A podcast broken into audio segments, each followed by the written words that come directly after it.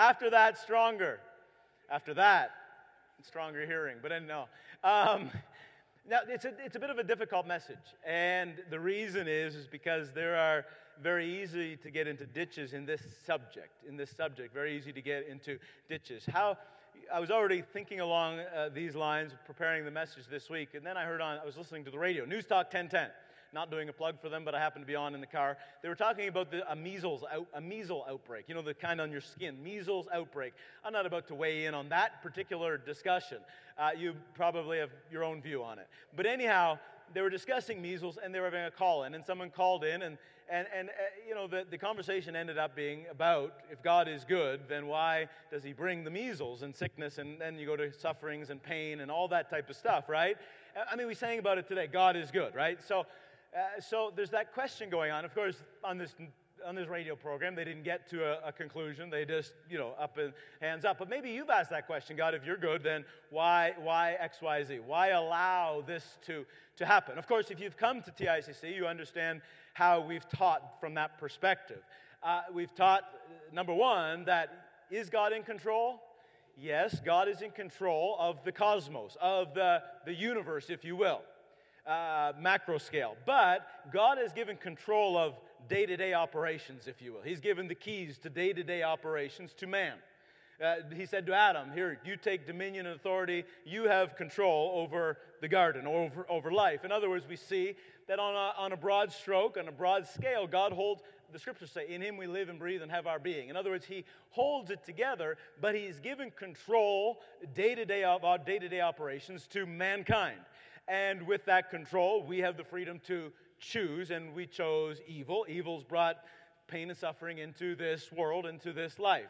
Now, Um, you could ask the question, then why did you even give it, God, why did you even give us the will to choose if you knew it would bring suffering and pain? Why even give us that? Well, I think we don't have to go too far down the road to understand. Without the without the ability to choose, we become robotic beings. In other words, we just basically cease to be. You are not you unless you can choose. If somebody else chooses for you, you are them, not you. So we had to have the ability to choose. So in all of that, we can see, in a sense, that God is not the author of the measles outbreak. He, it's allowed because operations were given to, to us, and we, you know, made the wrong choices, but he's not bringing it on people. But even saying that, it can still be somewhat depressing. Why? Because wrong choices happen every single day. And that means evil just continues and continues. And to make it worse, I, you put your own name in there, I make wrong choices. You probably do too. Therefore, the cycle continues even of my own making, even of your own making. Kind of depressing. But thank God we didn't come on a Leap Sunday to be depressed, but to find hope in the midst of the chaos, in the midst of all the, the evil and difficult situations. Are, you on the, are we on the same page? Can we find it in the midst of the, the chaos? So, our key text today is First Peter chapter five. And in First Peter chapter five, Peter says, "Cast your anxiety on him because he cares for you. Be sober, be vigilant." We're going to come back to that word a lot today, sober. But be sober, be vigilant, because your adversary, wa- the devil, walks about like a roaring lion, seeking whom he may devour. Verse nine, the scripture says, resist him. How do we resist the devil? Well, verse seven, it already said, cast your anxiety upon him. Our battle with the devil is not him and his pitchfork and me with my pitchfork, and we're going at it in this cosmic battle. No, the battle, spiritual warfare in a nutshell, could be these four verses. It's, will I stay at rest when there's chaos?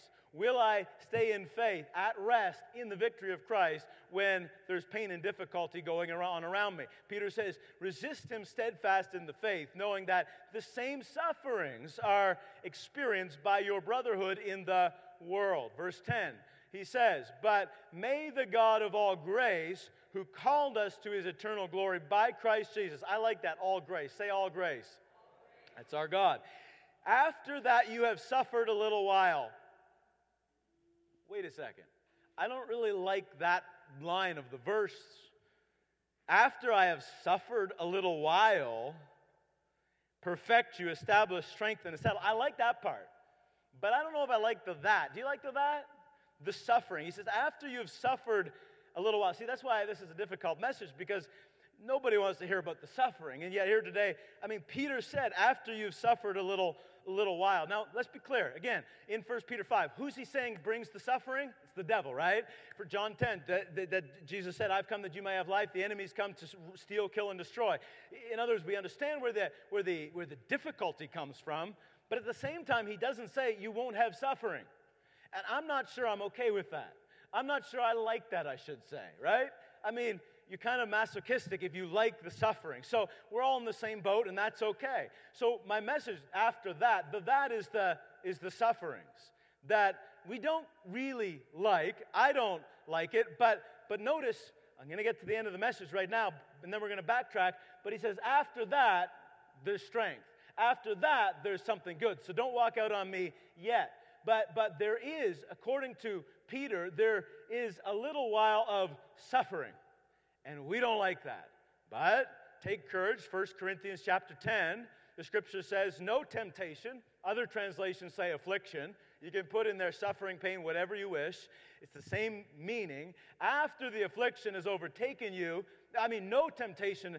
Sorry, this, this screen cuts off a word, so I read it wrong. No temptation or affliction has overtaken you that is not common to man.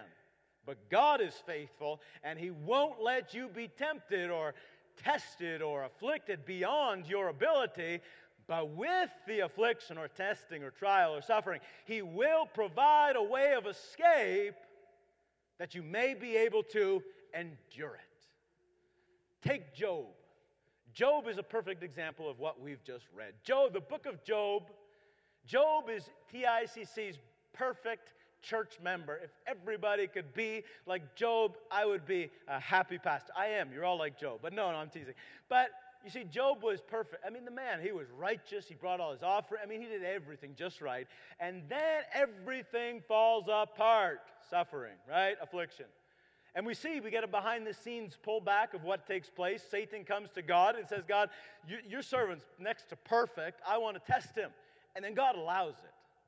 See, I have a problem with that, but it's what the scriptures say. So anyhow, we see that Job experiences some loss. And yet, Job also experiences an after that. We see in this, basically a nutshell, the story of what Peter is talking about. Because Job, they say, about nine, for about nine months, he had, he had terrible affliction, suffering. And yet, after that, he came out stronger with double everything that he lost. And so... But what I'm looking at today, because often we just glance over the, the, the, the suffering, and we can almost be caught surprised when there is a bit of suffering in our lives, uh, unless we take, as Paul, Peter said, be sober. Look at your neighbor and say, be sober. You see, I have a problem with after that. I would rather during that or before that, right? I'd rather just avoid it. I'd rather avoid the pain. I'd rather avoid the suffering. And yet here he says, after that, after that, come on. But I think there's a there's a principle that we all know deep down. And it's this principle that without some adversity in life, there will be no growth. Think about it for a second. Without adversity, there will be no growth. Now, I am a new parent, and so I'm not about to give parenting advice.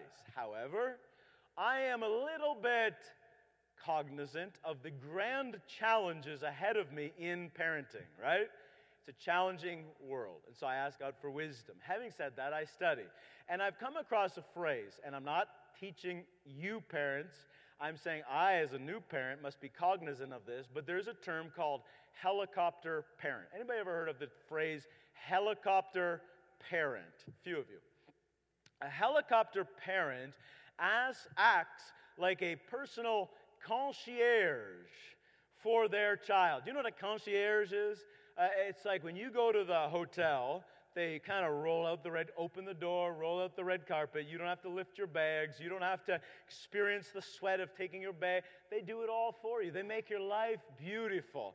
And there is a apparently, I'm about to experience this. Pray for look at pray. Put your hands out and pray for your past. I'm about to experience this apparently. But there is a pressure in today's society to be your child's personal concierge and to shield the child from all pain and suffering adversity.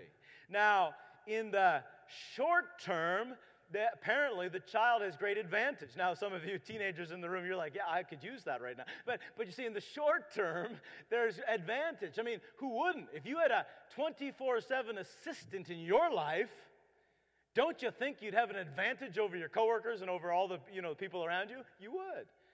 But in the long term, they've found that, you know what, it actually works against the, the child. I mean, I, I was Googling what some examples, because, again, I'm just, I'm new to this. I have to figure it out, you know.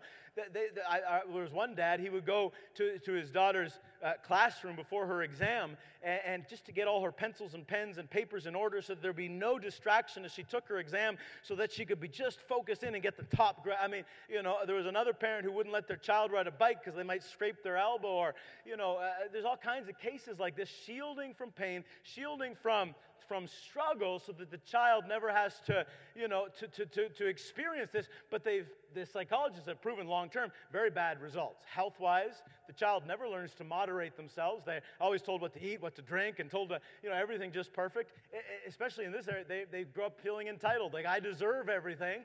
And yet, when they get out into the real world and realize that, you know what, no one else thinks you deserve anything, life isn't handed to you on a silver platter, a lot of discouragement, a lot of disillusionment with life, right? Are you following me, parents? I mean, those of you who are more senior, you're like, that was foreign to me. That wasn't what my parents were like. I wish I could have had a little more concierge in my life. But anyhow, but that, that's the pressure we have today, so pray for me as a new parent. But but but you see, it doesn't work for the child, because when they get out on their own, have to have to feel a bit of pain, uh, you know, and it's creating a, a pain-free exist uh, society whereby we don't like to feel pain. So as soon as the slightest amount of pain, grab medication for it, and then we become addicted because we can't handle pain. The point being, and I think you parents get it, and you need to pray for me as a new parent, but without a little adversity, right, our children don't grow. Now, there's a balance. Don't think, well, poor Leo, who's my, he's, if you're new, he's my two, two-year-old, two, two-year-old son. Poor Leo, he's going to be in for a great challenge. I'm just going to throw him to the curb and let him feel every pain. And no, there's a balance as a parent. You get that. I'm not driving over Leo so he really, you know, he gets some pain and adversity in his life. You you get that there is a balance, right? But but but without any adversity, without any, I mean, to be honest with you, I wish that God would just take away all my pain and all my adversity so life would be easy sailing. But I learned that without adversity, no growth. We see that in nature, don't we? I mean, a seed doesn't bring forth an apple tree until the seed dies, right? Uh, a, a, a, a beautiful rose bush doesn't grow until it's cut back, pruned, right? Uh, muscles. Your muscles do not grow until they're torn. Look at your neighbor and say, "You've been tearing your you've been tearing your muscles a lot, yeah? You've been tearing your." I could use some more tearing of my muscles, but we un- we understand that without the adversity, there's no growth. Now, follow me. You know, I allow adversity in my, my son's name is Leo. I allow a little discomfort in his life because I love him. You following me? Now, for example, when it's dinner time or bedtime, I take away his toys, and to him as a two-year-old, I am inflicting upon him great affliction, right? If you've had a two-year-old, you know what I'm talking about. How do I know I'm afflicting him? Because his face turns purp, deep blue shades of purple, and tears come streaming down his face. I tell you, as an adult, I don't know if I've ever I've experienced such affliction that's caused me to turn such shades of blue and purple and such tears just streaming on the floor as it is when Leo has his toys taken away at dinner time or bedtime. And I'm sure if he had the rationale to consider it, he'd think, God, I mean, Nathan, why? Daddy, why are you afflicting me so? But you know why as parents, right? It's because I want him to, to eat. I want him to go to bed, or else he's going to be just a mess of a of an infant, right? He's going to be sick and tired. But to him, in his limited perspective, in his immature perspective, I am afflicting him with the, the greatest atrocity that, that is known to mankind, deep shades of purple. But to him, it's very difficult to connect the dots. But I do it, notice, because I love him. You see, and this is natural. I love my child more than you, than your child, and you love your child more than I, than you, than my child. I get that, right? That's normal. In other words, I don't come to your home and inflict pain on your child. I don't take away their toy. I take away Leo's toy. Why? Because I love him. Because I love him. But to him in that moment, I'm creating this great catastrophe in his life. You see, I think sometimes there's diff- adversity allowed in our lives. To our perspective, it's kind of like my son Leo, everything's falling apart. That deal you've been working on for months fell apart. God, why? You said you wanted to make my name great like Abraham. I've been working on it. You said, baby, the works of my hands will be blessed. And the deal fell apart. Ah! Deep shades of purple, right? I think maybe what we're being told is that the end goal is still the same, name great, but it's an after that. And after that little bit of setback, adversity, because we understand that the adversity, it makes us stronger, and it's actually love that propels the parent. In many ways, it may be the love of the father that allows some of this adversity, because without the adversity, we might never grow. You see, that's why one believer can go, two believers can go through the same storm of life. One believer seems unflappable, at peace in the storm. The other is just, like my son Leo, purple with tears. Same storm. Why? Because one has come to that mature level to recognize that if it was allowed, there's an after that. If if he allowed it, first of all, First Corinthians, like we read, he'll never allow more than we can handle. So if it's in your life, you can handle. Look at your neighbor and say, you can handle it. But in the meanwhile, a mature mind, a sober mind, like Peter said, sober mind. You see why I said this is not always easy to preach. We don't want to hear about sobriety and, and affliction. But I think like a child today that never understands that there's a little bit of, we can be disappointed with what the practicalities of life, but a sober mind also recognizes that, you know what, and after that is always coming. In other words, we don't quit, we don't give up, we have that perspective that after the tears and after the pain, there's always an after that. Somebody betrayed you. That's not good. It hurts. Maybe it was even a spouse. There is an after that. Did God cause that to happen? No, we read from scripture after scripture that God is not the author of evil. But even in the mess that comes as a result of bad choices, there's an after that.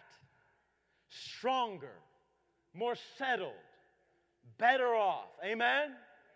Say it with me, after that, stronger. If he allowed it, it means that you can handle it. But it's hard to connect the dots. We don't enjoy it. I think one of the greatest prayers, and that's what Paul prayed in Ephesians, he kept saying, open our eyes to see. Give us wisdom. Make us sensitive. Because if we can learn to see, we sang about it earlier, I'm going to sing in my trials. I'm going to sing in my difficulties. My melody is going to be my whatever. I forget this. It was a new song. I just learned it. But, but it takes wisdom to be able to see the after in the that. But God has wisdom and open eyes so that we can see. Amen? Now, my dad, he loved to garden. He loved to flowers. You know, he would grow flowers every every year when I was at home. Now, my wife yesterday, she bought some bulbs at the store. She wants to plant them in the, some soil, and she wants to grow. So she called my dad and asked for some advice on, on, on not parenting. We need that too. But but on gardening, on gardening. And, and you know, it made me think back to... To my dad, he would he would uh, he had these rose bushes, rose bushes. He had a beautiful one, a pink one, and I don't know, I forget the other color, but they were beautiful, and he loved it. Every year he'd be out there cultivating. And when I was young, all I remember was was just these beautiful roses. I remember the beautiful roses. And as you get older, you start to notice things that you never noticed before. And so one spring, I noticed my dad did something. I had, I'm sure he did it always, but I just had never noticed it. He went out there at, with his shears, and he, he I mean, he killed the plants. He, I, went, I mean, I remember the year before they were they were these beautiful rose bushes, right? Tall and and and just beautiful, colorful. And then I come out there in the spring, and they're cut down to like the stubbies. I mean, just, I think looking back, maybe it was six inches, but I thought, it's gone. He's destroyed it. Why did you do this? Dad, are you crazy? Right? I mean, he's poured his blood, sweat, and tears into these babies for so long. But then I noticed something peculiar. A few months later, those roses had grown bigger, stronger, taller, even more beautiful than they were last year. See, what was he doing? He was pruning those rose bushes. And he pruned them, not because they were dead. You see, if they were dead, he would have just dug them up and thrown them in the tree, he, the trash heap. No, he pruned them because they bore fruit. Isn't that what Jesus said of our lives? Jesus said, I am the, I am the vine. You're the branch. My Father is the vine dresser, and he prunes. We love that word, prunes. We love to eat prunes, but no, we don't. We love prune, cut back. He prunes those whom he's disappointed with. No, that's not what the scripture says. He prunes those who have done wrong. No, he says he prunes those whom he loves. I don't necessarily like the message either, but this is what the scriptures say. But thank God, I like this part. There is an after that. There's a settling, there's a maturity, there's a strength. Have you met somebody who's been through a battle? They come out on the other side. You know, there's something about them, isn't there? They're settled, they're mature, they're, they're they have character, they're not easily shaken, right? You see, we don't always, I'm sure if you talked to that rose bush, the rose bush would have been like Leo, purple faced with tears. Why are you cutting me down to size? But that rose, you know, we have an expert gardener. The Father doesn't make mistakes. He knows how to prune. He's not going too far. He's not cut. He does it in love so that there will be an after that, a strength, a maturing, a growing, a, a development in our lives, a strength that we never knew existed, but without the adversity that we don't like, discomfort. I told you it was not easy to preach because I don't like the discomfort. Look at your neighbor and say, I don't like discomfort. He didn't say we have to love it in that sense. I missed the scripture. Put that Hebrews twelve up because it kind of, you know, I mean, even the author of Hebrew, Hebrews gets it. He doesn't say it has to be pleasant, that we have to love it. He says, Hebrews twelve, no discipline seems pleasant at the time, but painful. I mean, even the author of Hebrews didn't like it. But later on, it produces a harvest, a harvest of righteousness and peace for those who have been trained by it. You know, I think of some of the struggles that I've been through. You put your name in your struggles that I've been through and come through the other side. And I can see now how it was making me stronger. I think of the time years back, not here at T I C C, so don't think you know who I'm talking about. I had a boss years ago, very unfair. He was older than me. He was really unfair to me. He treated me kind of poor. I didn't like him. He didn't like me. I didn't like him because he was unfair. And I thought, I, I got to quit this. This is stupid. And everything in me wanted to run. But you know, something else in me said, don't run. There's a lesson to be learned here. You know, looking back, I see now how the dots are all connected, but I see how things have worked together, and I see how that, you know, not running, even on the unfair situation, it's made me stronger today. You know, people still, we all get treated unfairly from time to time, but now, you know, when I'm treated unfairly, I'm not, you know, I'm not as frazzled. I'm not frazzled by it, because I've seen, you know what, even treated unfairly, I, I see how God knows how to make it up. I know, see how he knows how to connect the dots. I see how I, I don't have to be frazzled because I've been there. I've done that. There's a maturing. There's a character. Isn't that so much better? And that's what God, who loves us, he allows some adversities to, to happen because he wants us to be stronger after. Amen? You see, the scriptures tell us that we are anointed. I talked about that a couple of Sundays ago. We're anointed.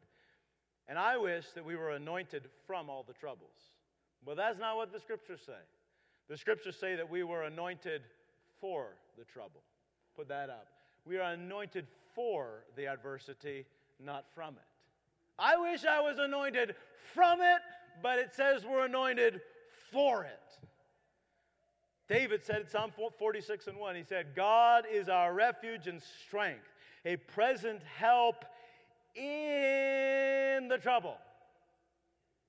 You got troubles? I don't even have to ask. We all got troubles. present help in the trouble. Psalm eighty-nine, David said, or God said, I found my servant David, and with my holy oil I have anointed him, and my arm will strengthen him. The enemy shall not outwit him. I wish that I could just be kept away from the enemy, but the enemy is still allowed to come, but he will not outwit me, and he won't outwit you. You are anointed for that trouble. Whatever trouble you're in today, it's not a surprise to God. He won't allow it to overtake you, and you have the strength and anointing to overcome. Amen? I think of a lady, her name, anybody ever heard of Fanny Crosby? Doctor Betty has. A few of you have. You know, Fanny Crosby, when she was six weeks old, she became blind. When she was six months old, she lost her father. She ended up getting married, lost her only daughter, lost her baby when they were six months old. As a result of losing the baby, there was stress put on the marriage. They separated. This was in eighteen twenty, when the Me Too movement hadn't come yet. Doctor Betty, you know what the Me Too movement is, right? Women's lib, women's rights hadn't come. So she was a second class. She had no father. Her husband left her. She was blind. It looked like a lot of adversity, right? And by the way, there are ditches to this teaching. I grew up in a church that's taught whatever happens, that's God putting it on you. Blindness, that's God's will. That's why it's tough to preach this message. Blindness is not God's will. I'm not teaching that. Uh, you understand that. We teach that so much here. So please don't go down that road. But here we see what God can do even in adversity. They didn't have a revelation of healing then. And look still what God did through this lady. Do you know that she wrote nine thousand hymns? nine thousand! She had a lot going again. I, I had to help put that in perspective for myself. Do you want to perspective how many nine thousand hymns are? You know, Hill, we sing a lot of Hillsong songs today. Hillsong, very famous. They write a lot of songs, and they have a lot of all, composers and all that. They've, I was on their websites, according to them. They've written approximately three hundred songs, three hundred. Fanny Crosby wrote nine thousand. She was known as the queen of gospel songwriters. Songs that we might know as Blessed Assurance, To God Be the Glory, right? She wrote one thousand poems, four books of poetry, two best-selling autobiographies. Books containing her songs sold, or lyrics sold one hundred million copies. one hundred million. That was before Amazon Prime could ship the book to your door. No airlines, no flights. one hundred million? She had a goal of winning a million people to Christ through her songs, a million people. That's before transatlantic flight and all that. I mean, this was insane. She was well known by presidents, generals. She was the first woman to speak in the U S Senate. A blind lady who lost her dad, lost her husband. I mean, everything working against her, and yet even for her after that. I tell you what, we who have a revelation that God heals, that God, He, he doesn't leave us in poverty and all this and all that, we... if she can accomplish that in all of that adversity, how much more we who have a revelation of His abundance and of His prosperity, blessing, healing, and health, how much more after that can He do in our lives? I guarantee most of us have not been through the that's like Fanny Crosby. Amen? But in the that, Peter says, have a sober mind, have a sober mind, have a sober mind. Why? Because there are voices... others' voices, our own voice, that want to tell us to quit. It's too uncomfortable. It's too painful. Just get mad. Just quit. And that's why Peter said, be vigilant. Be vigilant to have this sober mind. It's not God, the author of evil, but in afterwards, He will make you stronger. Be vigilant. Have a sober mind. Because I've learned that if we keep running from the pain, it keeps coming around and I have to face it later. When I run, I don't learn. And I find it fascinating that it was Peter, it was not fascinating that Peter wrote First Peter, of course he wrote First Peter, but I find it fascinating when he was teaching, because it was Peter who had to have a sober mind. And it was also Peter that in Matthew chapter sixteen, when Jesus was telling His disciples that He had to suffer on His way to the cross, it was Peter who piped up and said, surely not you, Lord. You don't, you shouldn't have to suffer. And Jesus, I mean, if it was you or me, we'd be like, thank you, Peter, for that sympathy. I appreciate it. I'm going through a hard time. This is a bit painful. I appreciate the sympathy, right? I appreciate. What did what did Jesus respond? Sometimes we can be like, why did he respond like he did? And I and it's not that I don't think he was mad at Peter, but he knew in himself that there was a great temptation to quit. He was a man like us, after all. And so he turned to Peter in that moment when, when Peter was really only being sympathetic to his pain and suffering, and he said to Peter, "Get behind me, Satan!" And I think sometimes there's going to be times that we're, don't call your neighbor Satan. By all means, they mean well. But when you're going through a difficulty at work and they say, ah, the boss isn't fair, just quit. Really? I mean, there is a time and a place. There is a place. But I'm not saying, I'm saying if we're always running from everything that's unfair, everything that's unpainful, right? The spouse was a little bit rude, or the person at the door was a little bit rude at the church, so, you know, leave the church. If we run from everything, it's come, we never grow. Get behind me, Satan. Don't say that to the ushers and the, you know, they're not Satan. You're not saying, they mean well, but sometimes even our, even voices in our own head say, you know, you deserve a break, you deserve that. You know what? And, and maybe you do. And, and and we preach a message of favor and grace, and that I am preaching. There's an after that where you'll be stronger. But be vigilant to have this sober mind in the that. Not, God, why did you forsake me? Why did you leave me? But, God, help me to see where you're making me stronger. Help me to see the way of the escape in this situation. You see, it's in the battle where we find the spoils. We all want the revelation. You know, there's head knowledge and then there's revelation knowledge, right? It's in the battle where it becomes revelation. Let me explain. I can, on one hand, I can say, God, he is a provider. We say, amen, he's a provider. But it takes me going through a, where I don't have enough, and then experiencing his provision where I say, he is now my provider. That's the difference between head knowledge and, and revelation knowledge, right?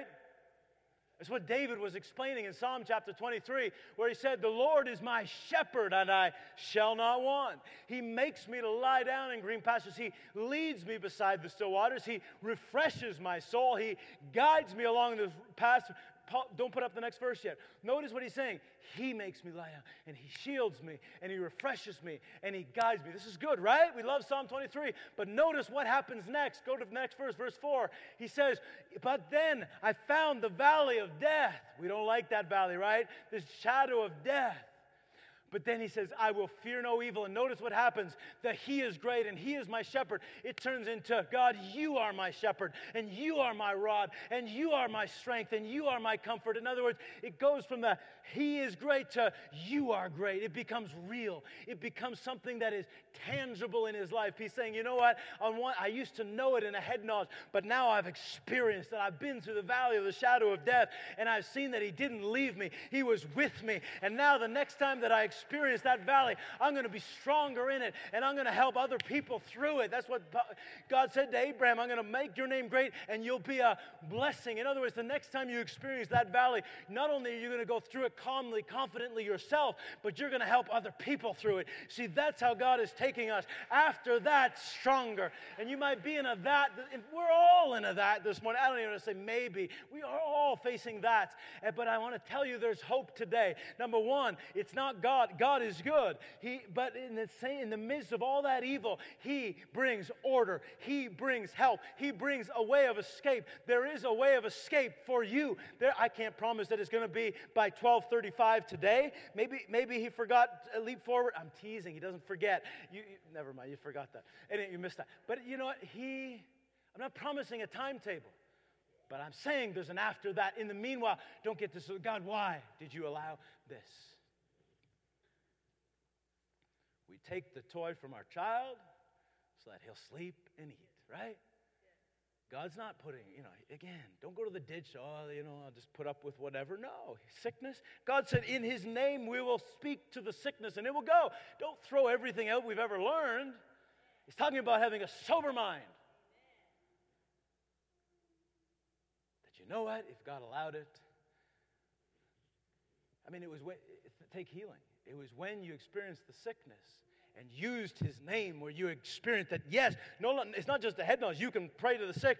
No, now I understand. I, he's my healer, right? Didn't bring the sickness. Don't go down that road, but have a sober mind. Have a sober mind. Amen? After that. And you know, sometimes the that's are our own making, aren't they? Like in John chapter four, a lady came to Jesus. She had five husbands. The one that she was with was not her own. She came to Jesus. She had a mess, a real mess, a big vat of her own making. And what was Jesus' attitude to her? He gave her grace, revealed himself, right? In other words, you maybe you say, well, Nathan, that's great and all, but my that's sort of my own making. You know what? There's grace for you today as well. There's an after that even for you. We can't make mistake. We can't mistake our way out of the after that. There's an after that even if the that is of your own making. Amen? You received hope today. Amen? Can I hear another big an amen? You haven't fallen asleep on Leap Forward Sunday, have you? I want to do some, one more very important thing. Can we all stand together? I no moving around. I want to do one more very important thing. I'm going to ask Jermaine and Glenn to come to the to platform only. And please, the rest of us, just take a moment. And don't no moving around.